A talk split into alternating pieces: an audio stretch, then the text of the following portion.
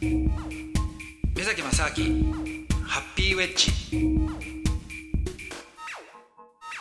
目崎正明です。アシスタントのドキドキキャンプ佐藤光です。今回からは幸福研究家の目崎正明さんが世界を旅していた時のいろんなエピソードを聞いていこうと思います。目崎さん、今回紹介するのははい、キューバです。キューバにも行ってたんですか。はい、キューバはね、最近実は結構ニュースなんかでも話題になってるんですよね。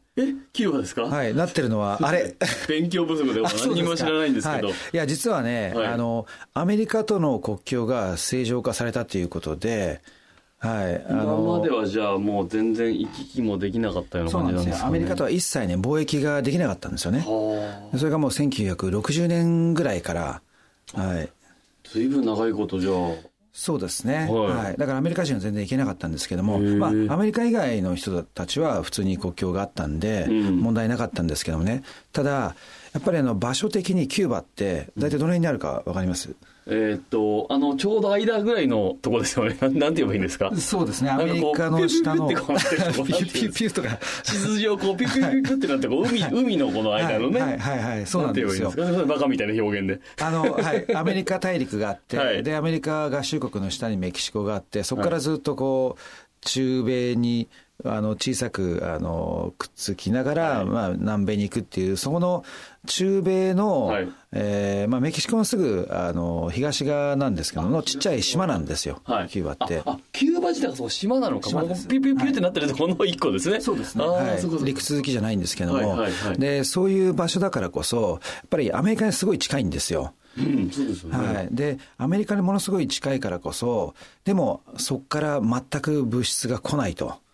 いうことになると、これはねやっぱ貿易とかしようと思ったら大変なんですよね。うん、はい、であとは、まあ、結局じゃあなぜそういう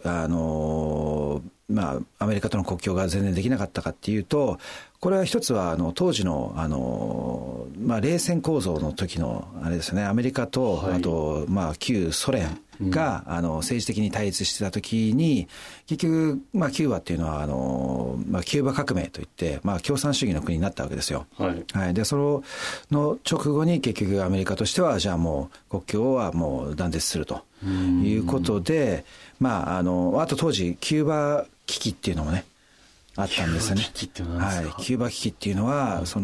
い、まあ、キューバが結局共産主義になった後にソ連がそこのキューバの島にですね、うん、核のミサイルを配備しようとして持ってきたんですね。それ持ってきたんですか。持ってこようとしたんですよ。恐ろしい話ですね。はい、でそれがアメリカの CIA がちゃんと気がついて、なんじゃそりゃと。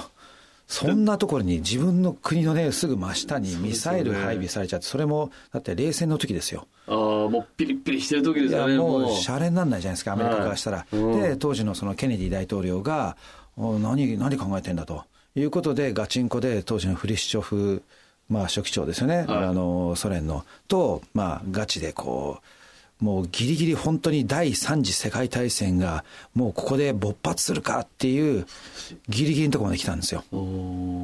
でまあ本当にギリギリのところで回避された。でまあ一応キューバ危機と、これが、ね、第3次世界大戦始まってたら核戦争が起こってた可能性が非常に高いんで。恐ろしいですね。いや恐ろしいですよ。はい、危なく、それが1900何年ぐらい62年ですね。だから結構ねいろいろいわくつきの場所でもあるんですよねキューバっていうと。そうなんですね。はい、で、まあ、そういった、まあ、経緯があったんでまあ、アメリカとは全然国境がなくなってしまったんで、うん、結局まあ、あとプラス共産主義ということなんででね、あまり物質的なものをこう、うん、なんていうんですか、商業主義的なものとか消費をしてっていうような、まあ、雰囲気はやっぱりなくなった、まあ、ないままずっと続いてたわけですよ。そうですよね。はい、で、そうするとまあ、僕がキューバ行ったのがそうですね、もう6、7年ぐらい前なんで、うん、まだその今の国境が正常化する全然前だったんでね、うん、雰囲気は全然今とはおそらく違うと思うんですけども、ただ首都の、ハバナという首都があるんですが、ここはねすごい綺麗なんですよ。建物なんかもすごく綺麗で、で当時のアメリカのヘミングウェイとかがよく行っていた場所でもあるんですよね。はい。でまあそれは結局キューバ危機の前のそのキューバ革命が起こる前っていうのは、アメリカのその傀儡政権、要するにアメリカ側の政府がまあ好きなようにこう使っていた国だったんですよね。はい、でそのためにかなり経済的にもまあ裕福な町でもあったわけですよ。町というか国でもあったんですよね。だからすごくアメリカから観光客も資本もいっぱい来てっていうのがあったんですけども、結局それに対するまあ反発で革命が起こったっていうのもあるんですよ。それはその今いいように使われてたりするのに対する反発心なんですか？そうですね。